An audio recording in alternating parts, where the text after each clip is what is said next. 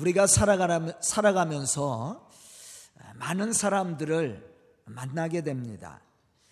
그런데 그 만남은 우리의 삶에 적지 않은 영향력을 끼치게 되는데 어, 좋은 방향으로 영향력을 줄 수도 있고 때로는 아주 나쁜 방향으로 영향을 줄 수 있다라는 겁니다. 그래서 우리가 살아가면서 어떤 사람을 만나고 어떤 사람과 함께 하느냐는 아주 참, 참으로 중요한 일이기도 합니다. 신년 초에 송구 영신 예배 때 우리 성도들에게 이렇게 기도 제목을 올리라고 얘기하면 자녀들 학교 다니는 자녀들이 있는 가정들은 대부분 그 기도 제목이 좋은 선생님 만나게 해주세요. 좋은 친구 만나게 해주세요. 이런 제목들이 많이 올라옵니다. 사실 중요한 제목이라고 저는 생각합니다. 왜냐하면 그 아이가 자라나는 데 있어서 좋은 선생님, 좋은 친구를 만나야 그들의 미래가 아름답고 또한 형통할 수 있기 때문이라는 거예요. 좋은 영향력을 끼칠 수 있다라는 것이죠. 만약 세상을 비판하고 비방하는 부정적인 사람들과 함께 생활하고 그러한 사람과 늘 대화를 하며 살게 된다면 우리 자신도 모르게 그러한 삶의 모습과 방식을 따라 살아가게 된다라는 것이죠. 하지만 세상을 좋게 보고 미래의 비전을 향해 노력하는 사람과 만남을 갖고 대화를 하며 삶의 가치를 더해간다면 우리의 삶의 모습은 더 아름다워지고 풍성해질 수 있다라는 겁니다. 그래서 만남이 굉장히 우리의 삶 속에 중요한 부분을 차지하고 있다라는 거예요. 오늘 보면 말씀 속에 나와 있는 사울이라는 사람은 사실 세상에서 얻을 수 있는 모든 것을 가지고 살았던 사람이었습니다. 하지만 문제는 그가 만나고 교제하는 사람들이었습니다. 사울이 만나고 교제하는 대부분의 사람들은 예수를 믿지 않은 불신앙의 사람들이었습니다. 더욱 예수님에 대한 불신만 가지고 살았던 사람들이에요. 그리고 예수님을 핍박하고 죽이려는 그러한 악한 마음을 가졌던 사람들입니다. 물론 사울이 만나고 교제했던 사람들은 그 당시에 지식인이었고 권력도 있었고 종교적인 많은 지식과 명예를 가지고 있었던 사람들이었습니다. 그러나 그들의 삶의 방식이 전혀 하나님 보시기에는 아름다운 삶이 아니었다라는 거예요. 늘 부정적이고 비판적이었습니다. 이러한 사람들과 만나고 교제했던 사울은 자연스럽게 교회를 핍박하게 되었고, 그런데 그러한 자신의 행동이 잘못되었다고 생각하지 않았다라는 사실이에요. 오히려 자신의 열정이 교회를 핍박했다고 스스로 고백하고 있습니다. 빌리포스 3장 6절에 보면 사울의 이러한 고백을 우리가 들을 수가 있습니다. 열심으로는 교회를 박해하고 율법의 의로는 흠이 없는 자로다. 이렇게 교만에 빠져서 행동했던 사울이 언제 변화를 받았을까? 그것은 예수님을 믿는 사람, 예수 믿는 사람들을 잡으려고 공문을 가지고 담에색에 가는 길에서 그가 살아계신 예수님을 만나게 되죠. 그 만남을 통해서 그의 삶의 변화가 일어나게 됩니다. 예수 믿는 사람을 핍박했던 사람이 오히려 예수를 전하는 믿음의 사람으로, 복음의 사람으로, 하나님의 일꾼으로 변화되었다라는 거예요. 그럼 사울이 예수님을 만남으로 어떤 사람으로 변화를 받았을까? 우리가 오늘 말씀을 통해서 몇 가지를 생각해 봐야 됩니다. 첫째는 예수님을 만남으로 삶의 방향이 바뀌었다라는 거예요. 사울의 본래 사울은 본래 어떤 사람이었습니까? 빌립보서 3장 5절로부터 6절에 보면 그는 자신을 이렇게 소개하고 있습니다.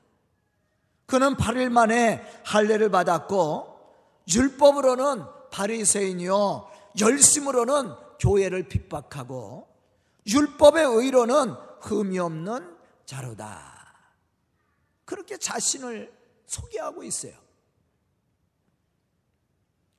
즉 그는 훌륭한 지성인이었고 많은 지식과 권력을 가지고 있었던 당대의 최고의 엘리트라고 이야기할 수가 있죠.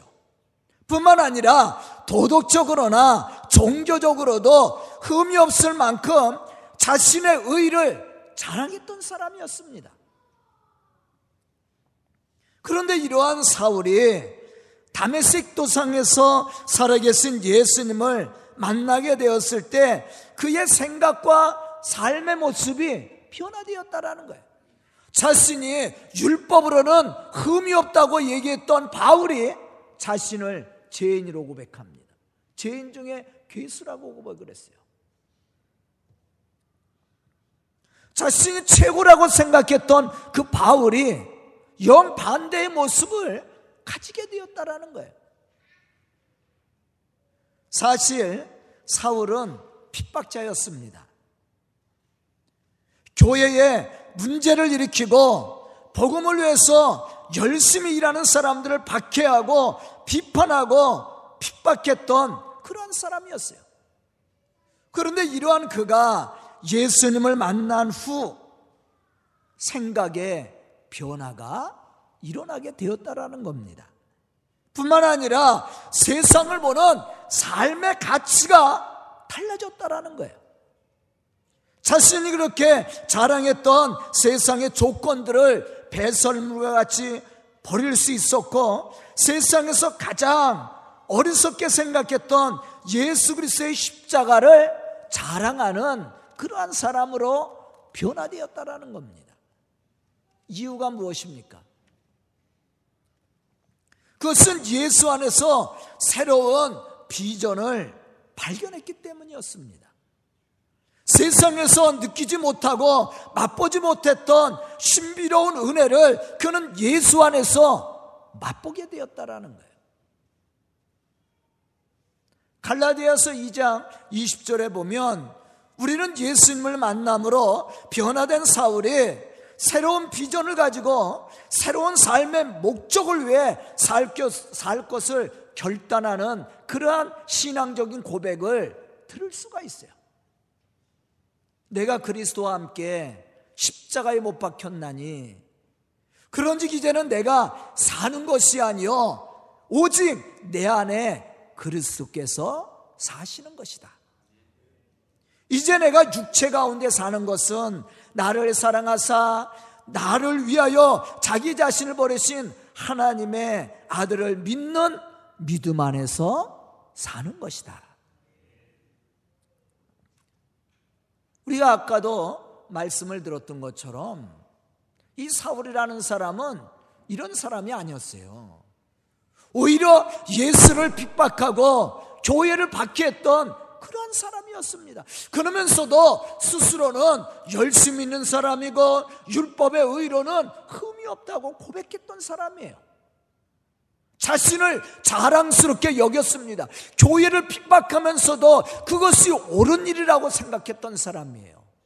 그런데 그렇던 바울이, 사울이 이제 내가 육체 가운데 사는 이유를 발견했습니다. 그것은 바로 나를 위해서 자기 자신을 버리신 하나님의 아들을 믿는 믿음 안에서 사는 겁니다. 그렇게 고백을 했다라는 거예요.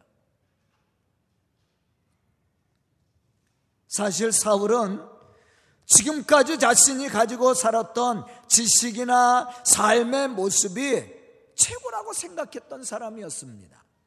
이러한 교만과 열정이 예수 믿는 사람들을 핍박했고 교회를 박해를 했습니다. 그런데 이러한 사울이 예수 그리스도를 만나고 나서는 자신의 의를 주장하고 내세우기보다 자신의 자신이 죄인임을 고백하게 되었고 또 하나님 앞에 철저히 회개하는 자로서 하나님의 거룩한 이 복음의 역사를 예수가 그리스도인 것을 전하는 믿음의 사람이 되었어요. 왜 그렇습니까? 예수 안에서 자기의 참된 모습을 발견하였기 때문에 그래요. 예수를 만나기 전에는 세상 것으로 눈이 어두워졌고 마음이 닫혀 있었습니다. 그래서 세상을 제대로 볼 수 없었다라는 거죠. 그러나 예수님을 만난 후에 참된 진리가 무엇인지 그것을 깨닫게 되었습니다. 그리고 자기의 자신의 본래 모습을 보게 된 거예요. 그때서야 비로소 바울은 자신의 연약함을 고백하고 자신이 죄인인 것을 고백하고 하나님의 은혜로 구원받았음을 고백함으로 예수가 그리스도의심을 전하는 믿음의 사람이 되었다라는 거예요. 핍박하는 자에서 섬기는 자로 변했던 거예요. 바로 이것이 예수 그리스도를 만난 사람의 모습입니다.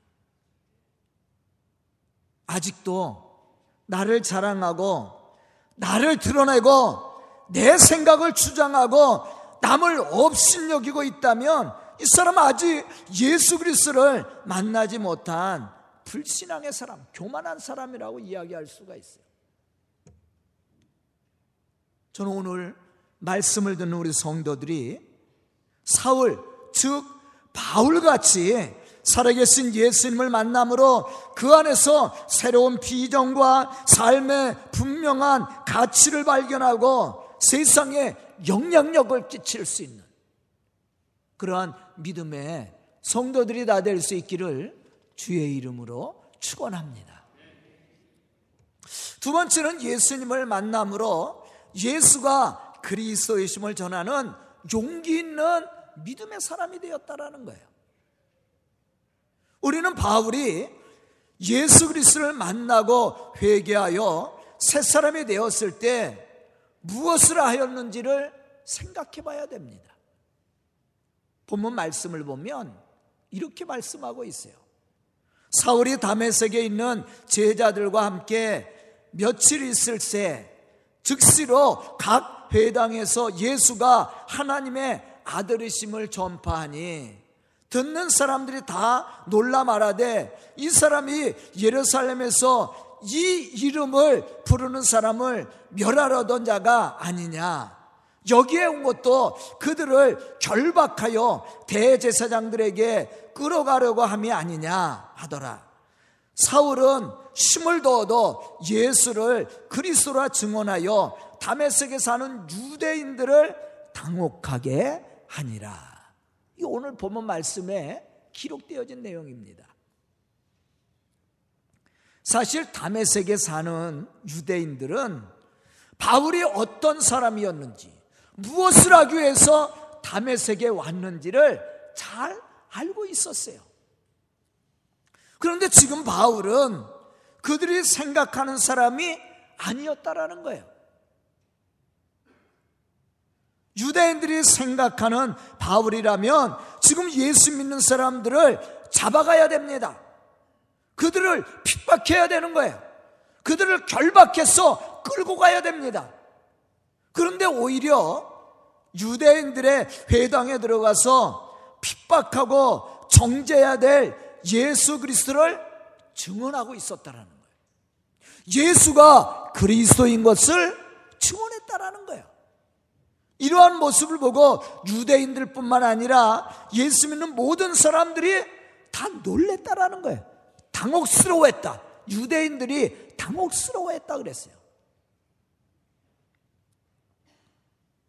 여기서 우리는 바울의 용기 있는 믿음을 발견할 수가 있습니다. 사실 당시 예수를 믿는다라는 것은 쉬운 일이 아니에요. 지금 우리가 예수를 믿는데 뭐 물리적인 이러한 핍박이 옵니까? 물론 그런 가정도 있겠죠. 식구들이 믿지 않으면 부부가 또 신앙이 다르거나 부모와 자식 간의 신앙이 다르면 이런 핍박이 올 수가 있어요. 그러나 이 당시 같지는 않겠죠. 이 당시는 예수를 믿는다는 자체가 쉽지 않은 때입니다. 또 예수가 그리스도라고 증언한다라는 것은 더 어려운 일이었다라는 거예요. 왜냐하면 핍박이 있었으니까. 바울이 왜 담에색에 왔어요? 예수 믿는 사람들을 잡으러 온 거예요. 그것도 공문을 가지고 정식적인 공문을 가지고 예수 믿는 사람들을 잡아가기 위해서 담에색에 가는 중이었다라는 거예요. 이러한 핍박과 고난이 있는 그 시대에 예수를 믿는다는 것도 힘들었지만 예수가 그리스도라고 전하는 것은 더 쉬운 일이 아니었다라는 거예요. 다시 말하면 어쩌면 순교를 각오해야 되는 거예요. 특히 유대인들에게 복음을 전하는 것은 더 쉽지 않은 일이죠. 왜냐하면 유대인들은 언제든지 핍박을 가할 수 있는 무리들이었으니까. 그런데 바울이 회당에 들어가서 유대인들을 향해서 예수가 그리스도인 것을 전했다라는 겁니다. 우리는 여기서 예수 안에서 새로운 비전을 가지고 사는 변화된 믿음의 사람이 어떤 용기를 가질 수 있는지를 생각해 볼 수가 있습니다. 첫째는 버리는 용기예요. 우리가 예수를 잘 믿으려면 버려야 될 것이 많아. 내려놓아야 될 게 많아요. 저도 목사가 되면서 이게 내려놓은 게 많아요.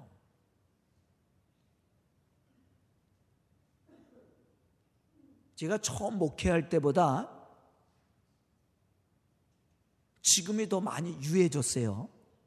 저 건들지 말아요. 저 성질 있는 사람이에요. 이 성질이 대단한 사람인데 이게 제가 이제 목회를 30년입니다. 올해 딱 30년인데 만 30년. 근데 이게 목회를 하면서 제가 얻은 게 뭐 지혜를 얻은 게 뭐냐면 아 나를 내려놓는 거예요. 이게 가장 어려운 일이더라고. 뭐 예배를 드리고 봉사를 하고 설교 물론 그것도 어려운 일이에요. 근데 가장 어려운 일이 뭐냐? 내 자신을 이 내려놓는 일이야. 매일 내려놓는 거야. 그게 쉽지가 않더라고.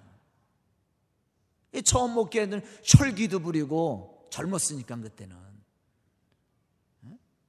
지금은 그렇지 않습니다. 많이 변했어요. 제가 A형이라고 알죠? 제가 A형이에요, A형. 오리지널 A형이에요, 그것도. 우리 할머니, 할아버지 다 A형입니다. 우리 부모님 두 분 다 A형이에요. 우리 사남매 다 A형이에요. 오리지널이 오리지널.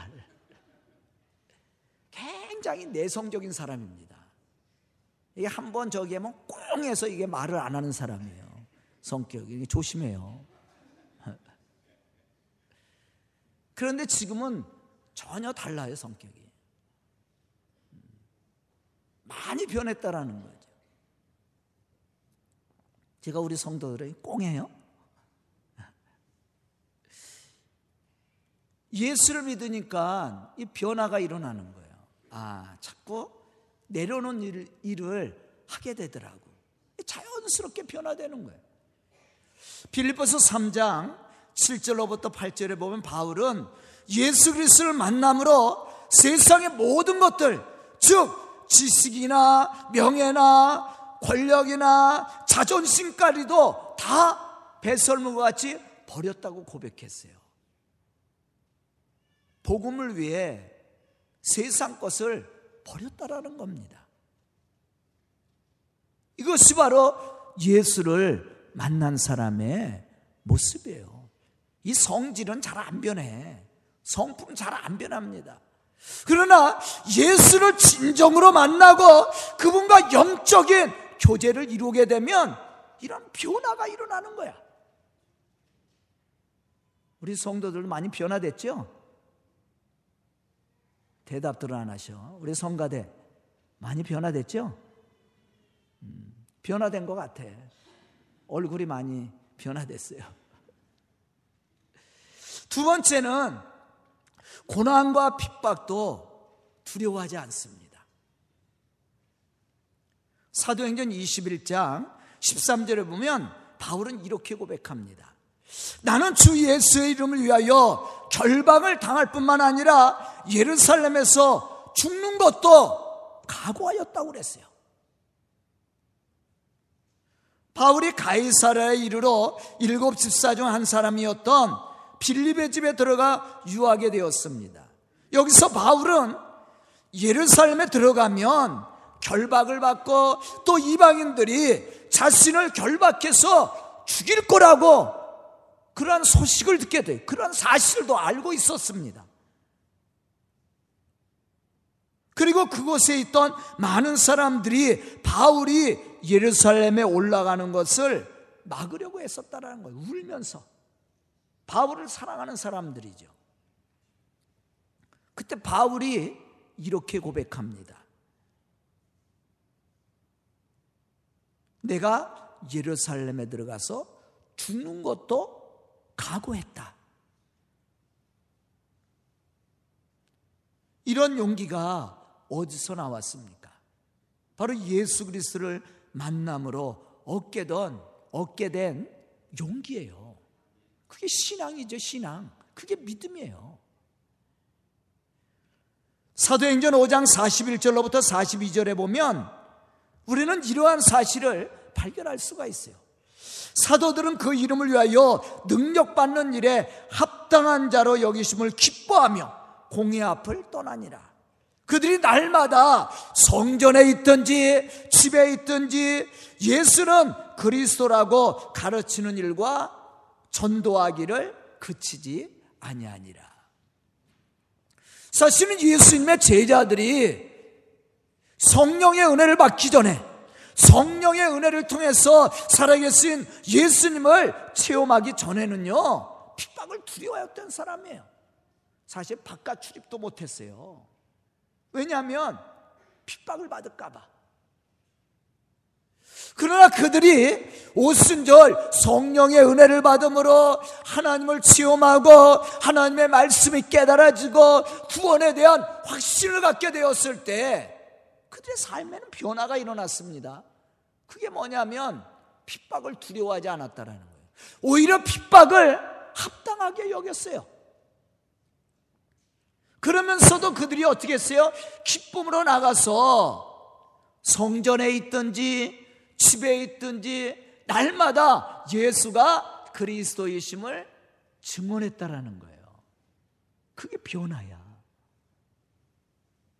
우리 성도들도 그러한 신앙의 삶을 사시죠.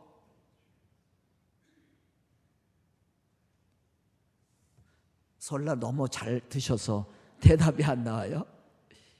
혹시 설날 싸우고지 않았어요? 네? 제가 설 전에 싸우지 말라고 내가 권면을 했는데 좋은 영향력을 끼치고 오라 그랬는데 물론 설이 이런 명절이요 여자들에게는 힘들어요.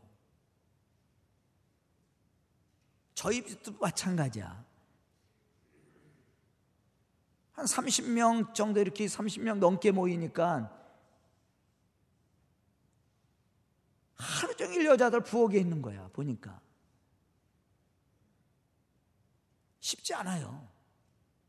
그래도 웃으면서 일하는 모습을 보니까 제가 감사하죠. 힘들지만 우리가 그리스도 안에서 변화된 사람들 아니에요. 그 작은 모습이지만 그러한 삶을 통해서도 우리가 그리스도의 아름다운 신앙의 모습을 보여주는 겁니다. 섬김으로. 그게 변화예요. 제자들도 마찬가지예요. 세상을 두려워하고 핍박을 두려워했지만 그들이 예수님을 만나고 살아계신 예수님을 체험한 이후에는 핍박을 두려워하지 않았어요. 그것을 어떻게 했어요? 야, 합당하게 여긴 거예요. 당연하다고 여긴 거예요. 그리고 나가서 어디에 있든지 성전에 있든지 집에 있든지 예수가 그리스도인 것을 가르치고 전했습니다. 어떤 마음으로? 기쁨으로 전했다라고 그랬어요. 기쁨으로.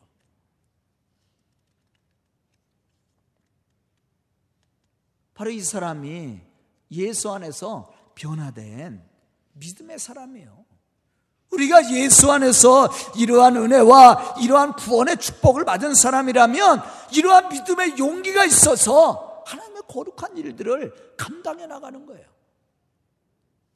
저는 성교지 갈 때마다 참 성교사님들 고생 많이 해요.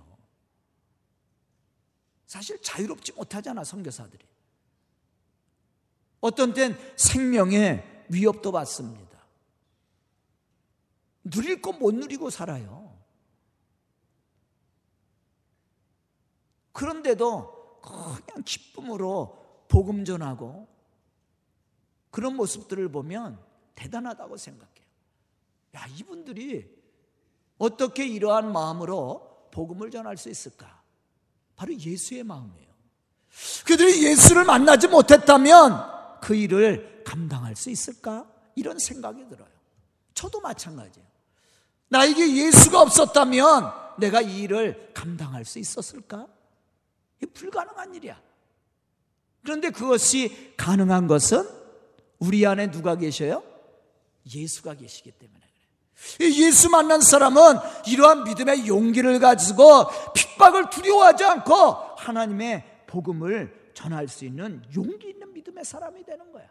왜냐하면 거기에 참된 생명이 있기 때문에. 바울도 역시 마찬가지였어요. 마지막에 큰 세 번째로 예수님을 만난 사람은 복음을 전하지 않고는 견딜 수 없다라는 거예요. 여러분들도 그랬죠? 이번 설 명절에 믿지 않는 가족들 만났을 때 그냥 복음 열심히 전하고 왔죠? 예수 믿는 거 감추고 왔어요? 감추고 왔다면 이 자리에 지금 오지 않았겠지. 오늘도 명절 연휴가 계속되는데. 바울은 담에색 도상에서 예수님을 만나고 나서 곧바로 무엇하는 사람이 됐어요? 전도하는 사람이 된 거예요. 사실 바울이 지금 담에색에 가는 이유는 예수 믿는 사람들을 잡아서 해를 끼치기 위해서 간 거예요. 그러나 그가 살아계신 예수님을 만남으로 변화를 받게 되었습니다. 이러한 사실을 우리는 본문 말씀 속에서 발견할 수가 있어요. 바울은 핍박자에서 복음을 전하는 복음의 증인자가 되었다라는 것이죠. 이것이 예수를 만난 사람의 모습입니다. 아직도 우리가 살아계신 예수님을 만나지 못하고 그분을 통해서 주시는 구원의 이 놀라운 은혜가 우리 속에 없으면 우리가 예수를 전할 수 없는 겁니다. 여러분들은 옆구리를 찌르면 누가 나와야 돼요? 예수가 나와야 돼요. 예수가 고백되어져야 됩니다. 여러분들 삶의 모습에서 누가 발견돼야 돼요? 예수가 발견되어져야 돼요. 제가 항상 그러잖아요. 저를 보는 사람이 혹시 목사님 아니세요?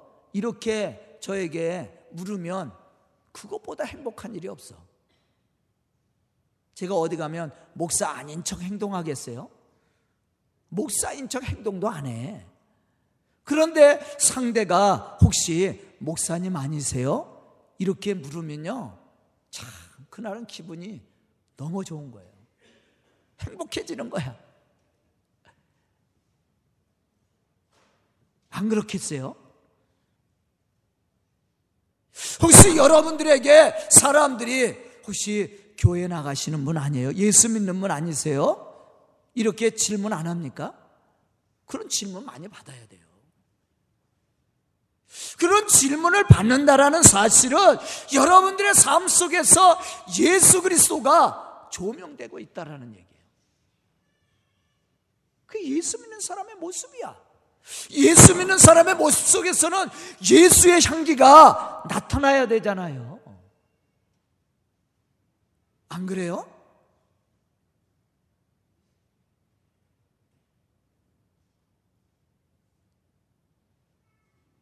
저는 커피 내리는 것을 아주 즐거워합니다. 근데 커피를 잘 안 마셔요. 근데 왜 커피 내리는 걸 좋아하냐면 커피를 갈 때 그때 냄새가 참 좋아요. 그 냄새를 마셔요. 커피는 잘 안 마셔요. 그런데 커피를 이렇게 믹서기에다 갈 때, 그때의 향기가 그렇게 좋더라고. 그 냄새 때문에 커피를 내려요.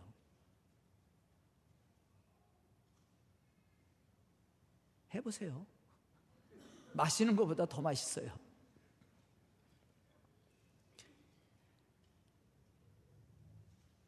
우리가 우리의 삶 속에서 무슨 냄새가 나야 되냐면 예수의 냄새가 나야 돼. 그게 변화된 그리스도인의 모습이에요. 사실 바울이 지금 다메섹에 가는 이유가 뭐라고 그랬습니까? 예수 믿는 사람들을 잡으러 갔던 거예요.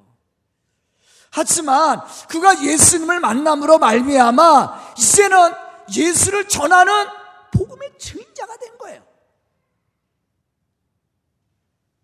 그것을 기쁨으로 여겼다라는 거예요. 두려워하지 않고 부끄럽게 여기지 않고 아직도 예수 믿는 것이 부끄럽고 복음 전하는 것이 부끄럽습니까? 그렇다면 다시 예수님을 만나야 됩니다. 아직 예수 안에 있는 사람이 아니에요. 예수는 만나지 못한 사람입니다. 우리가 예수를 믿고 예수 안에서 우리 스스로를 발견한 사람이라면 예수 믿는 거 부끄럽지 않아요. 그걸 두려운 것이 아니에요.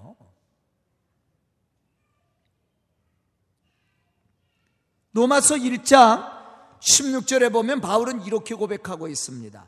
내가 복음을 부끄러워하지 아니하노니 이 복음은 모든 믿는 자에게 구원을 주시는 하나님의 능력이 됨이라. 왜 복음을 부끄러워하지 않아요? 이 복음이 모든 믿는 자에게 구원을 주시는 하나님의 능력이 되기 때문에. 아멘.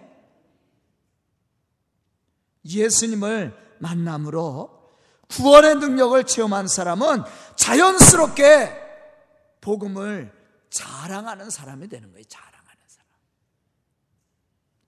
아, 여러분들이 저에게 은혜를 받으면